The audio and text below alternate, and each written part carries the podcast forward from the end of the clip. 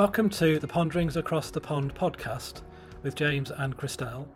This is episode 17 The Shame of Leaving Domestic Violence. It is an interview with Christina Ann in which she shares her story and a situation of domestic violence, of healing and recovery. Thank you. We are here with my dear friend Christina, who is a fellow San Diegan and someone who I have just absolutely fallen in love with her heart, her soul, her spirit, and her story. We've gotten the opportunity to share both offline and online, and I'm so excited to be able to ask her about her story today and be able to kind of dig into the nuggets of her heart. So, Christina, Hi, thank you for being here. Of course, I'm with my co host, James, and partner in life. So, both of you, welcome. Christina, let's start Good. with let's start with who you are.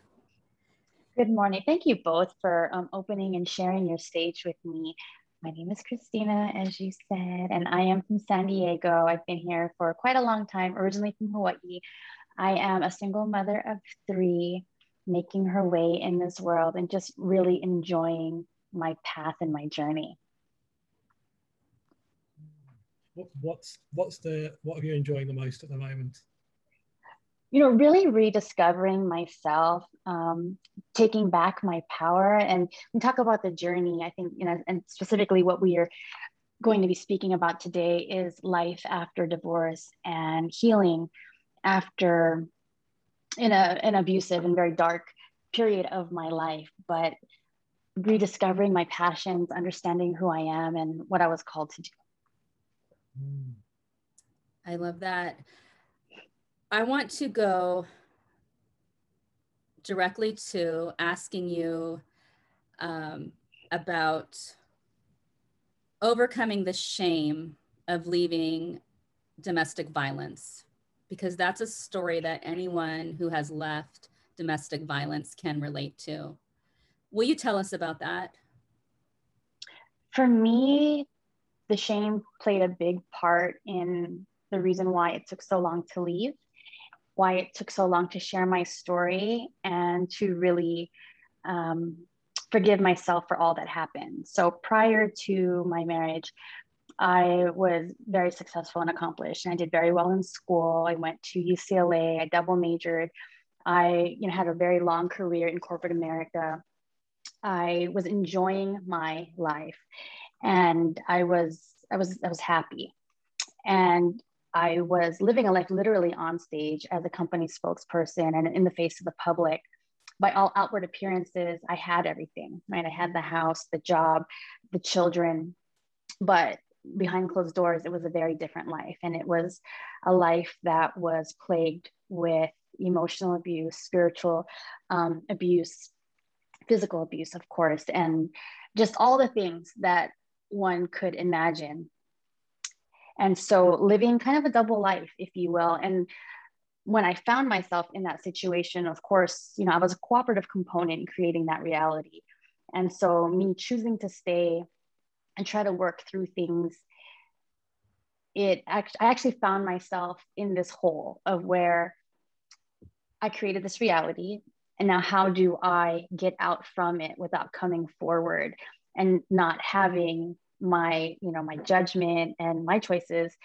And just me as a, as a human being um, question right? And even even when it comes to parenting um, having to grapple with the idea of coming forward with this reality and possibly even losing my children that was a that was a big part of my fear. What did the um, what did the shame feel like on a day-to-day basis i'm sorry can you repeat the question yeah what did the, the shame what did that feel like you know it was it was just complete darkness, if you will. Um, your my ability to believe in the choices that I made, um, not trusting in myself and my own value and the love that I had to give still, and the value the how you show up, right? So you begin to question, or I began to question my role in it all. What had I done to provoke certain things and to um, basically be this cooperative component in the in the reality that I had. We do that, don't we? We we find a way to blame ourselves in some of it, and yet we're not to blame. How how have you overcome not blaming yourself it, well, the healing process is a long, long journey, as you probably can imagine, and it's a it's it's through layers. And so I've spent many years in therapy doing things like EMDR, um, talking with a therapist, and really working through balancing thoughts um, is one of the big biggest things for me along my journey. And recently, and I think I shared this with you offline. I'll share it again.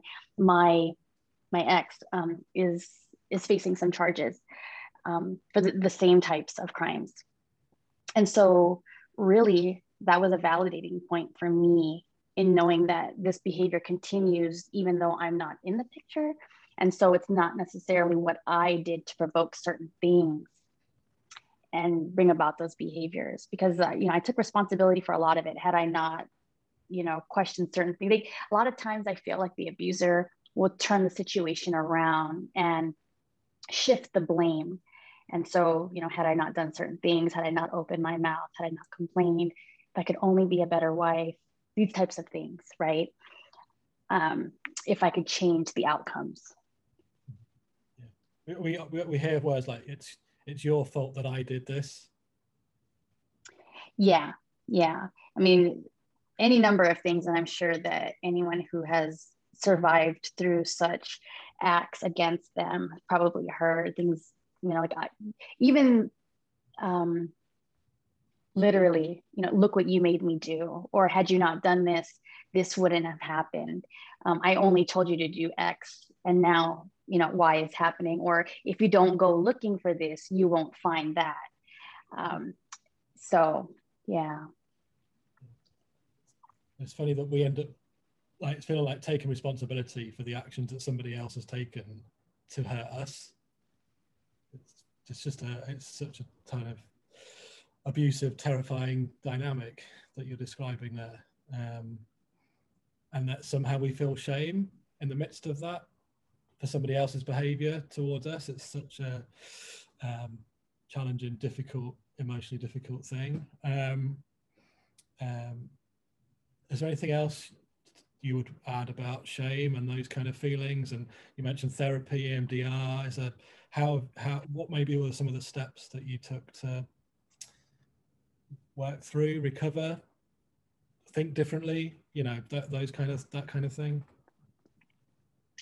It was a lot of talking. I would say a lot of talking, a lot of journaling and processing of the feelings. I think because of uh, it, we developed something that's called CPTSD, right? So it's it's many occurrences of trauma right repeated trauma to to the person and you your mind gets stuck in these certain algorithms and you get stuck in in this this place where you cannot physically um, it's, it's fight or flight, right? Um, but you're actually stuck in a mode where you can't protect yourself and you can't actually flee the situation.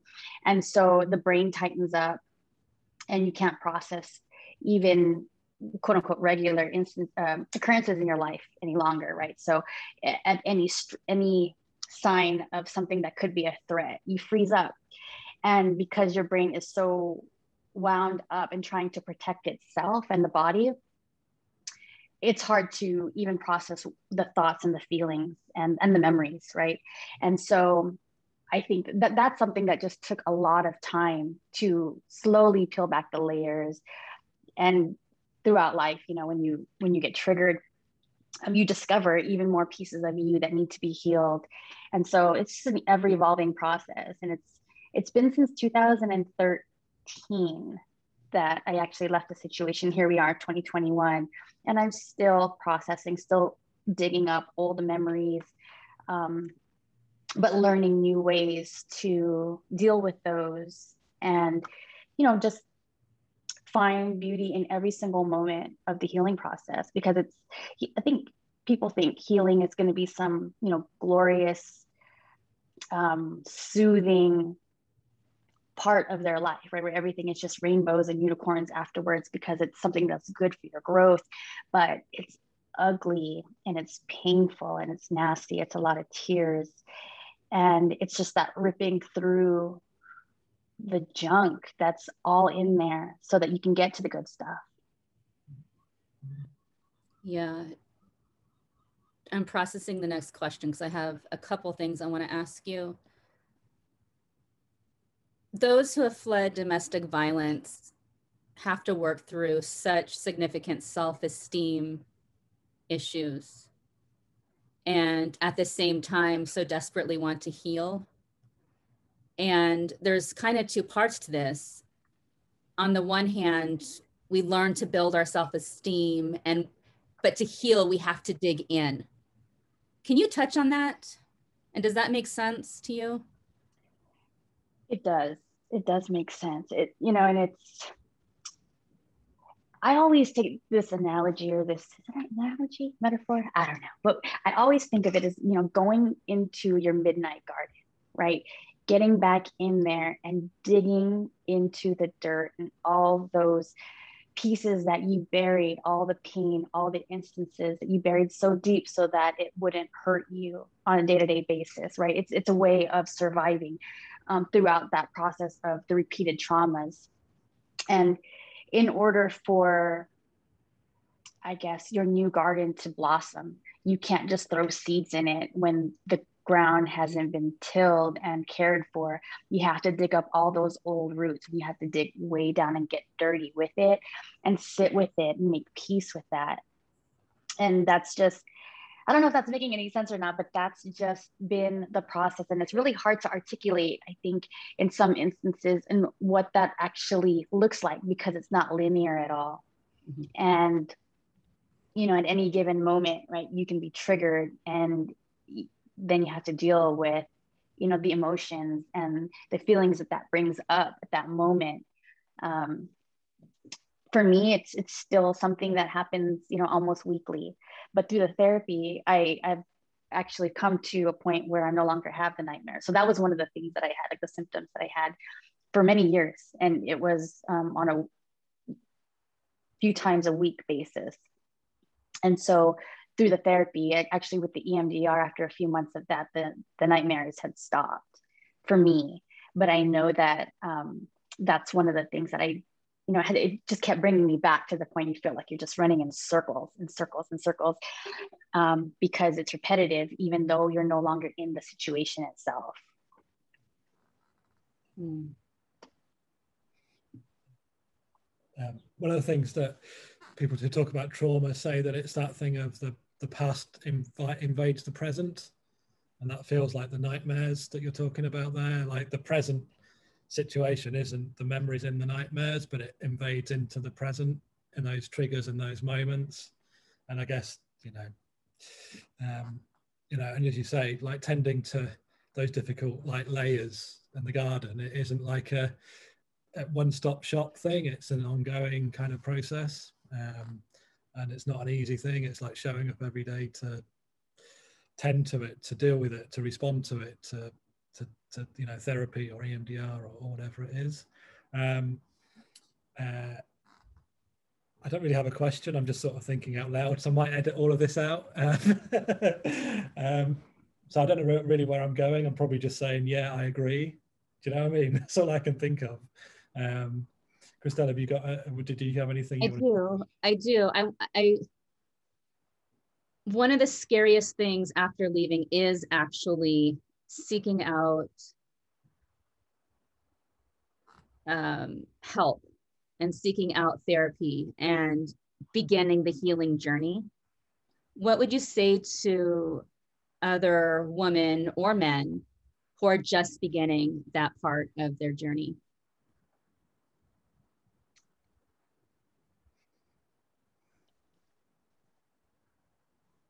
each moment you have a choice to take a tiny step towards your healing whatever that might be right? Um, you don't necessarily need to go public with your story. You don't need to confess everything that's happened to people who actually know your face. That's one of the i think the powers of social media and all of the connections that you can make um, without revealing who you are, um, making friends, like even on Twitter, right? Um, it, it's it may not be the be all end all, but in those moments where you are looking for connection, that helps.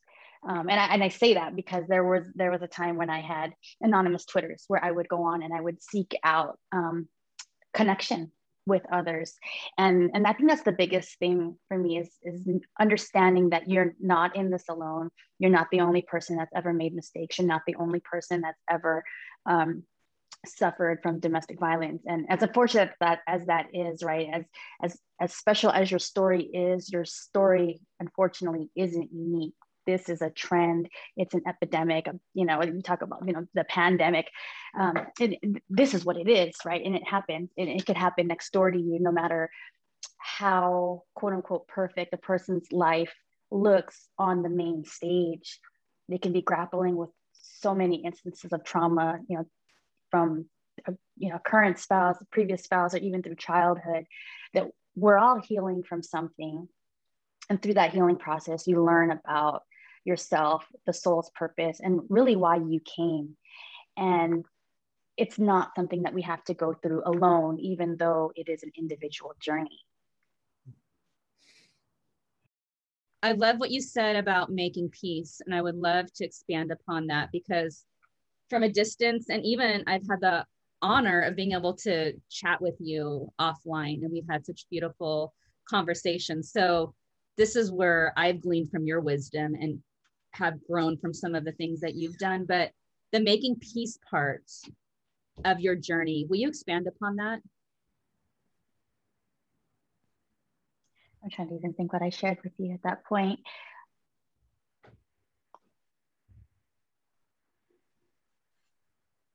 I'm very. I stop. I'm thinking like no, it, what, maybe change. Maybe I'll change the question because I'm. What I love that you share is your walks through nature. I love that you share your spiritual, your creative spiritual journey, um, new things that you're learning. Um, and I'm kind of watching from a distance and from our conversations, but um, maybe I'll change the question. Tell us about where you go to find healing.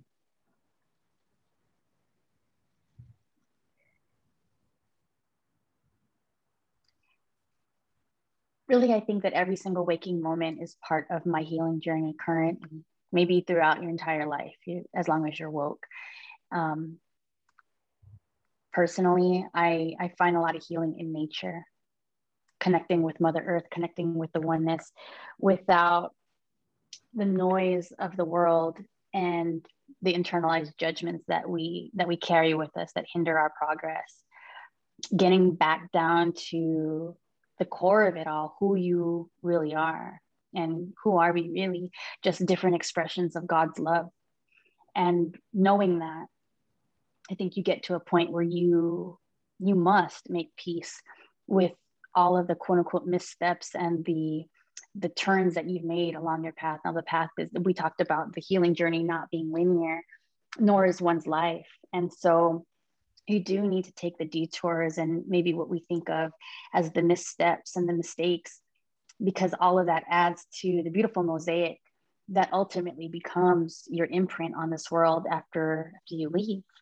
I think it's Wayne Dyer who talks about life as the mosaic, and he calls our attention to the dark spots. Without those, the the bright spots and the the beauty of the final design wouldn't exist. And so knowing that as we go from mountaintop to mountaintop, there's a valley in between each. And while the valley may be longer for some and you know it is painful, that's what kind of sets us up for the ascent. And so the deeper the valley, the longer the walk, I think the more beautiful the peak. And that for me allows me to really process what happened, honor the valleys that that I've been through, knowing that God was with me all the way. And if those were truly mistakes and things that I didn't quote unquote need to go through, He wouldn't have led me down there or allowed me to walk down there. Um, there was a long time in which I stopped speaking to God because of all the things that had gone what I thought were wrong in my life.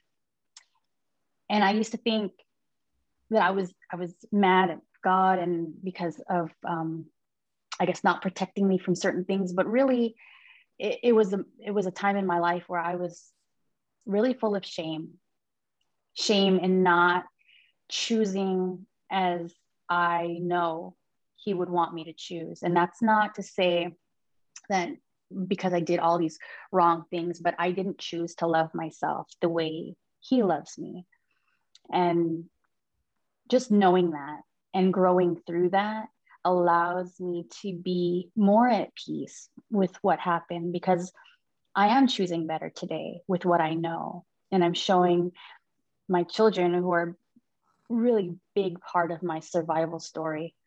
I'm, I'm showing them how to love themselves better. And that's really all that I can do now, right? That's such an important part of our healing journey. I remember people um, telling me that if I heal myself, your children will be able to see that part of you, or they'll be able to witness and experience you actually doing something that's never been done before in your family. Tell us about that for you, that maybe mm-hmm. stepping into healing and maybe allowing your children to experience that alongside of you and what that even looks like they were really the reason why I was able to step away from it because I started to look at the example that I was setting and and I know that children learn by what they see. It doesn't matter what they read, what they see on you know on stage on, on their friend's house. They're going to look to their nuclear family as a base model. And i have two boys and a girl.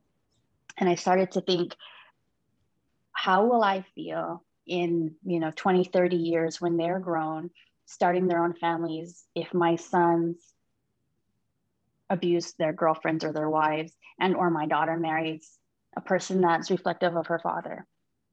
What part will I have had to play in all of that in providing the example that this is part of normal life? Now, through the abuse process, I actually began to think that this was normal life because it was normal for me in the very beginning, it was not normal. And I was riddled with, you know, fear and denial, thinking this is not happening to me. It's a one time occurrence. It's going to stop. It's not going to happen. And then you, I think that's how it kind of unfolded in two years of it repeating and getting worse over time until you begin to question what's real and what's not. And this is, you start to accept that this is just your normal life. And so back to the original question of me knowing based on you know my previous experiences as a child and other people's relationships that this is in fact not normal or not the quote unquote normal that i want for me i had to put an end to it. And to this day that's something that continues to guide my steps because here we are right after after the abusive relationship after the divorce now i'm a single mother of three. It still guides my steps. What do i want them to see. So, you know, who I call in and who I form relationships with now is always going to be based around is this healthy, not only for me, but also for my children. And so it's just always leading and living by example. And quite frankly, because at least me personally, I tend to want better for my children. I think all parents want that better for their children. When you choose based on what's best for them, it actually guides you to make the best choices for yourself and you know often when you're healing you tend to lose connection to what that self-love is and how deserving you really are. But putting them first has helped me along that path as well because i know that they are most deserving of you know the definitive love. Have your children seen you put yourself first and like in terms of you loving yourself? And so how do you think that how do you think that might transfer to them? Do they see that?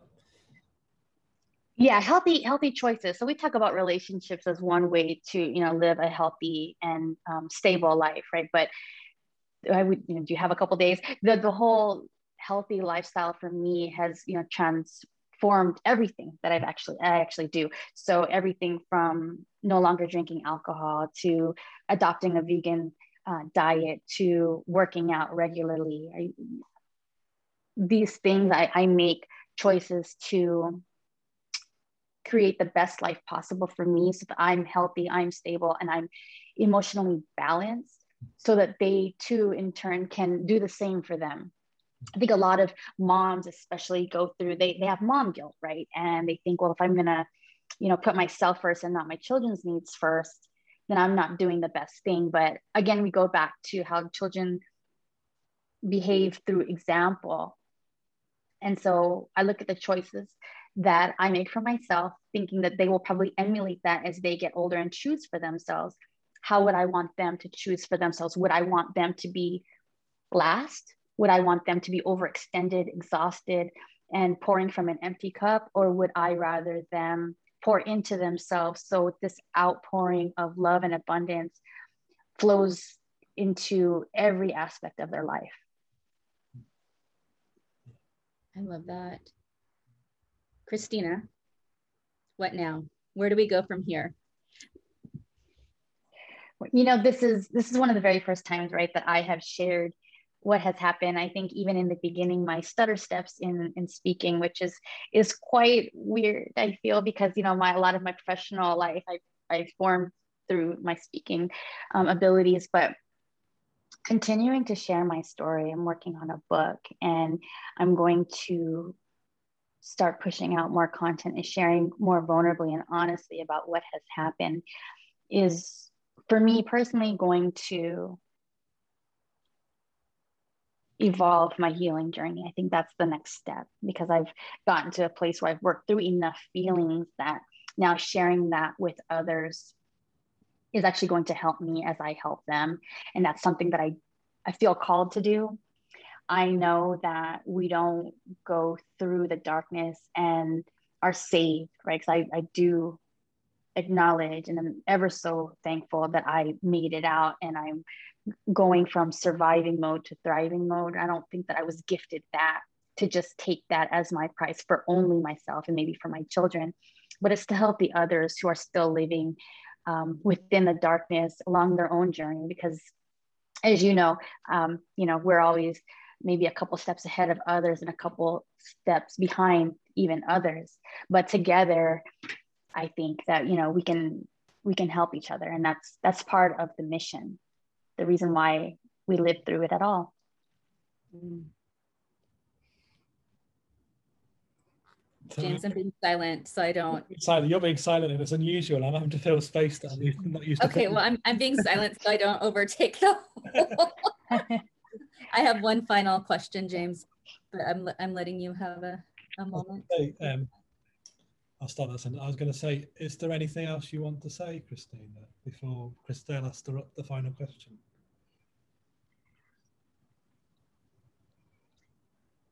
No. no. I mean, I don't know. No, not really. This is really hard for me, I would say. Um, you know, so I get it. I get that. I get that. I, yeah. I get that. I when Christelle was asking me questions, I, the edits on that one were tremendous because I couldn't yeah. think and speak, and I hated asking, being receiving questions. I don't know, Christina. You, don't know this, but James, the first time he ever told his story, he allowed me to. I mean, publicly, off of writing it, but like publicly telling it, he allowed me to interview him for our our show. And that was the very first time he audibly, publicly shared and with so much depth. Um, and that was somewhat recently. So he's only recently done this as well. Um, I'm gonna have to go take a listen to that. Yeah, that was. Yeah. We could share the link with you, but that was it's very very new and raw for him as well. Um, the only this reason, is really hard. Yeah. Well, it should it yeah. should be hard in some ways. Yeah. Um, yeah, which is exactly why I think I need to do it. And um, and I think it, Chris, I don't know, if Christelle had told you like yesterday. I texted her like literally like I, I my children have both bumped my um, table and my second microphone broke um, yesterday, and I was like, you know, maybe I shouldn't do it. That was my original thing, and then I'm like, well, I guess I could just, you know, use my AirPods and and whatnot. Because but I was going to use it as a crutch and an excuse to extend it again. And I just felt like, you know, I'm gonna reach for any excuse because this is very difficult and and also why it's so necessary. Yeah. I know. Yeah. I was gonna Go say, ahead, um, in a way, it's just a privilege to hear it and give you that space. And um, we want to honor that by leaving as many of your words in that you want us to leave in and not try and take over or try and turn it into something that it isn't. It's your story, and and um, that's really important, I think. Um, so, but if there was anything else you wanted to add, like, then do so at this moment. Yeah. And I'm good. I'm good.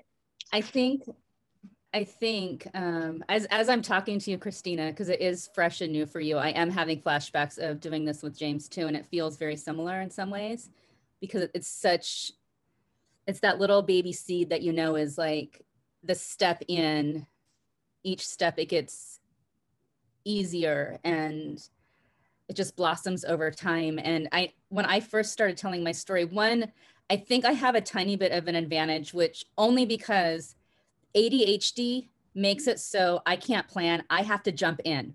So what I tend to do is I jump in and and like, oh my God, what am I doing? But I'm already there, so it's too late. like it's but yeah, it's it's not easy to share. I think the first time I told my story, I thought I was gonna throw up. Literally, like I was that terrified. And as you know, for years, because of where my ex was, he was in a bubble that was very public. I was terrified, absolutely terrified. I couldn't speak. I couldn't speak up until lockdown. Um, and even then, I still didn't think I could speak because when I started speaking, he would send me text messages saying, You're destroying my life. How dare you? You're, you know, and I don't know why I'm telling you this, but just like, I think that whole like, it's so hard. It is so hard to go public. And and be out there and be vulnerable. And so I, I think I'm saying this because I back up what James is saying. We want to honor your story and honor you. And it's so powerful. And your healing journey has been so powerful. And I already know, I already see you on the public stage. I already see you on the platform. I already see you writing and it's coming. And I know that. Um, and I'm so excited about that for you because it's going to be such a healing message for so many women. I always say women, but also men you know what's a difficult thing when you go when you get triggered and or when you're called to speak on it and you're caught in this cycle of fear where you're unsure of even sharing your story and then the questions of the validity of it etc start to surface then you start to question how much healing have I actually done? How much work? Because you know when, when you're feeling all good about it, right? You're like walking in, you know, nature, or you're at the beach, and you're like, yeah, like I'm at peace but then you find other things where you're you realize that the peace isn't 100 with yourself and you start to question you know how far you've come. That that's that's the, the you know the things that run through my mind is staying realistic about how tough it's been through um, to get even to the current stage. And I have girlfriends that know my entire life, like from when I was five years old. Uh, my therapist, who's been with me for many years, we do have conversations where they have to pull back right and and then reiterate and show you a mirror of exactly how much healing has taken place because you get lost in the weeds and the day to day of everything that it's you know all i'm doing is trying to survive you know all i'm doing is trying to make sure that my kids are safe and clean and fed. And you don't realize what heroic feats you've actually done to even get here because you know back in 2013 it was it was not this at all. And so it's it's hard to continue to be aware and recognize and celebrate where you are just because um, you know you know that there's so much left to go. It's not it's not a tra- trauma recovery olympics after all so you go, yeah, and you go back to like the journey of the story is the first step is even like an awareness. And then the other step of taking the step out, like we're talking now all these years later but looking back at that moment like leaving. And we've talked about this christine i think it's you leave seven times before you actually leave forever that's the average yeah and you know it's it's and i i think at, at the crux of everything it's that the emotional abuse part where you are so you you think that you're too weak to do so because there's other things right where people will think that they don't have a home to go to or they don't have the the monetary um, stability to make it after you know make it out on their own and I can attest to this because I was financially stable. I was the provider, right? So it wasn't a money thing for me. I did have, you know, means to sustain my life with my children outside. He wasn't contributing anything, but what kept me there, right? It was it's it's a, a spiritual beatdown. It's the emotional, um, the emotional abuse that comes with it, much more than a physically. Um, like a, a physical limitation, if you will, on how you're going to make it. And I think that's even more so reason to continue to share our story and shed light on what's possible. Because people will get caught in that cycle and some unfortunately never make it out. And it's it's a mental thing more so than anything else. I learned a new term that i now know i think every one of us who have left i believe had to overcome. I didn't know this is what it was called but the trauma bond which is like an addict leaving the addiction. I didn't realize that, but that moment of uh not it's not even a moment, it's the process of undoing the trauma bond. The trauma bond for me is what almost kept me there forever.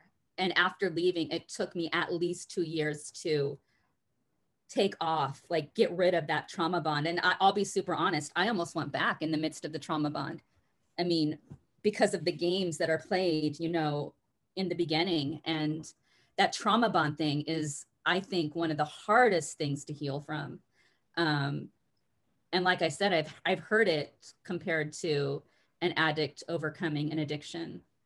Um, and it's just unbelievable. I mean, I don't know that it's talked about a lot. That whole like emotional thing, like you were saying, the initial emotional thing um, because we talk about women having to do you have a safe place first of all? Do you have financial means? Have you hidden away your finances? Um, you know all those questions that that we ask but that the emotional part the trauma part um, is such a huge part of it.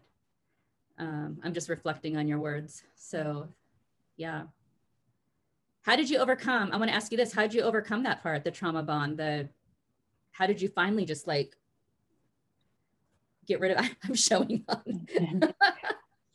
how did you do this christina I, I have a a personality where I can I just pivot once I make that final decision. I did it with um, you know saying no to alcohol, like no longer drinking. Uh, a point in my life where I just this is no longer what I'm going to accept, and this is the program, so that no longer fits within um, my paradigm. So I did that with drinking. I did that with turning to a plant-based diet. It was just overnight, boom, just like that. Make a decision and just stick with it as your own personal law, right? What's good, what's going to be accepted within your own reality. And so for me, there was, and I hope you're trying, you're tracking down this, this has this answers your question. There was a particular physical altercation in which my children were witness to. And within that very dark moment, I came to a realization and a revelation that eventually my life would end here if I didn't put a stop to it. And so it was that point after multiple times of trying to escape and put an end to it it was that aha moment, if you will, that pivot for me of I'm no longer, I don't know how I'm going to do it, but I'm going to do it. I don't know what it's going to look like, where I'm going to live, how I'm going to survive, how I'm going to keep up my corporate job, my travels, and raise three young children all on my own. How am I going to do that? I don't know. I don't care about the how. I just know about the what. And so for me, it was just that pivot that made it um, made it something that was feasible. And maybe because i do have like an addictive personality where you know like i talk about uh, the fact that i no longer consume any alcohol. When i did drink I was really good at drinking and i went hard. And so i had to you know there's no um, for me personally there wasn't a you know two drinks and i'm good. I, I had to go all in. And so i knew for me i had to go all out. And so it's you know either i'm, I'm with it or i'm not. And so that's how I eventually broke that tie of making the decision that that was no longer going to be my life and that everything that came, you know, counter to that, I would have to say no to it. So there wasn't an entertaining of a going back and forth any longer after that point. Mm. I have a final question, James, because I we ended up talking a little bit more, and we'll edit this appropriately. But I have a fi- the final question, if you're okay with that. Mm-hmm. Okay. My final question for you, Christina, is I would love to hear your message for women who are still in the midst and have no idea what to do at this point and they just need a voice of hope.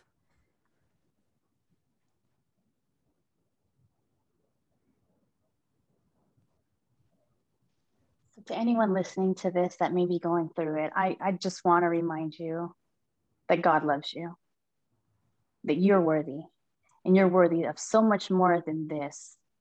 This is not what you were created to do. This was not your anointing. So when you're there and you're thinking about all the things that you have done or may not have done that led you to this point, just know that God still loves you. That is your source and that is going to be your power. You are not alone in any of this, even if no other human being on earth knows what's going on with you and to you. God knows. And He's going to carry you through all those moments. You're going to need that extra strength to get you through it. And quite frankly, the reason why you're here is to get yourself out of it. That's the whole point. The whole point is the journey. And so take a step, even if you find yourself back in it, there's no shame in that, knowing that it takes multiple tries to to relieve yourself of the reality that you currently live in. God still loves you and is still with you, and it's going to be with you until you get to the next mountaintop. Thank you, Christina, for joining us today and sharing your story and sharing your journey and sharing a bit about hope and healing. I absolutely adore you. You know that. James, thank you. Thank you. Thank you for listening to episode 17 of the Ponderings Across the Pond podcast with James and Christelle. We are very grateful to Christina Ann for sharing her story in today's episode. We know there will be many who listen who resonate with her story. Um, if you have found yourself uh, reflecting on your own situation um, and in need of talking to somebody or getting help about the situation, then we would encourage you to find a safe place, a safe person to do so. Thank you for listening to this episode. We would love it if you could share it, subscribe to the podcast uh, if you'd like to support us and our work, you can do so on our Ko-fi page. But thank you again, and that was episode 17 of the Ponderings Across the Pond podcast with James and Christelle. Bye for now.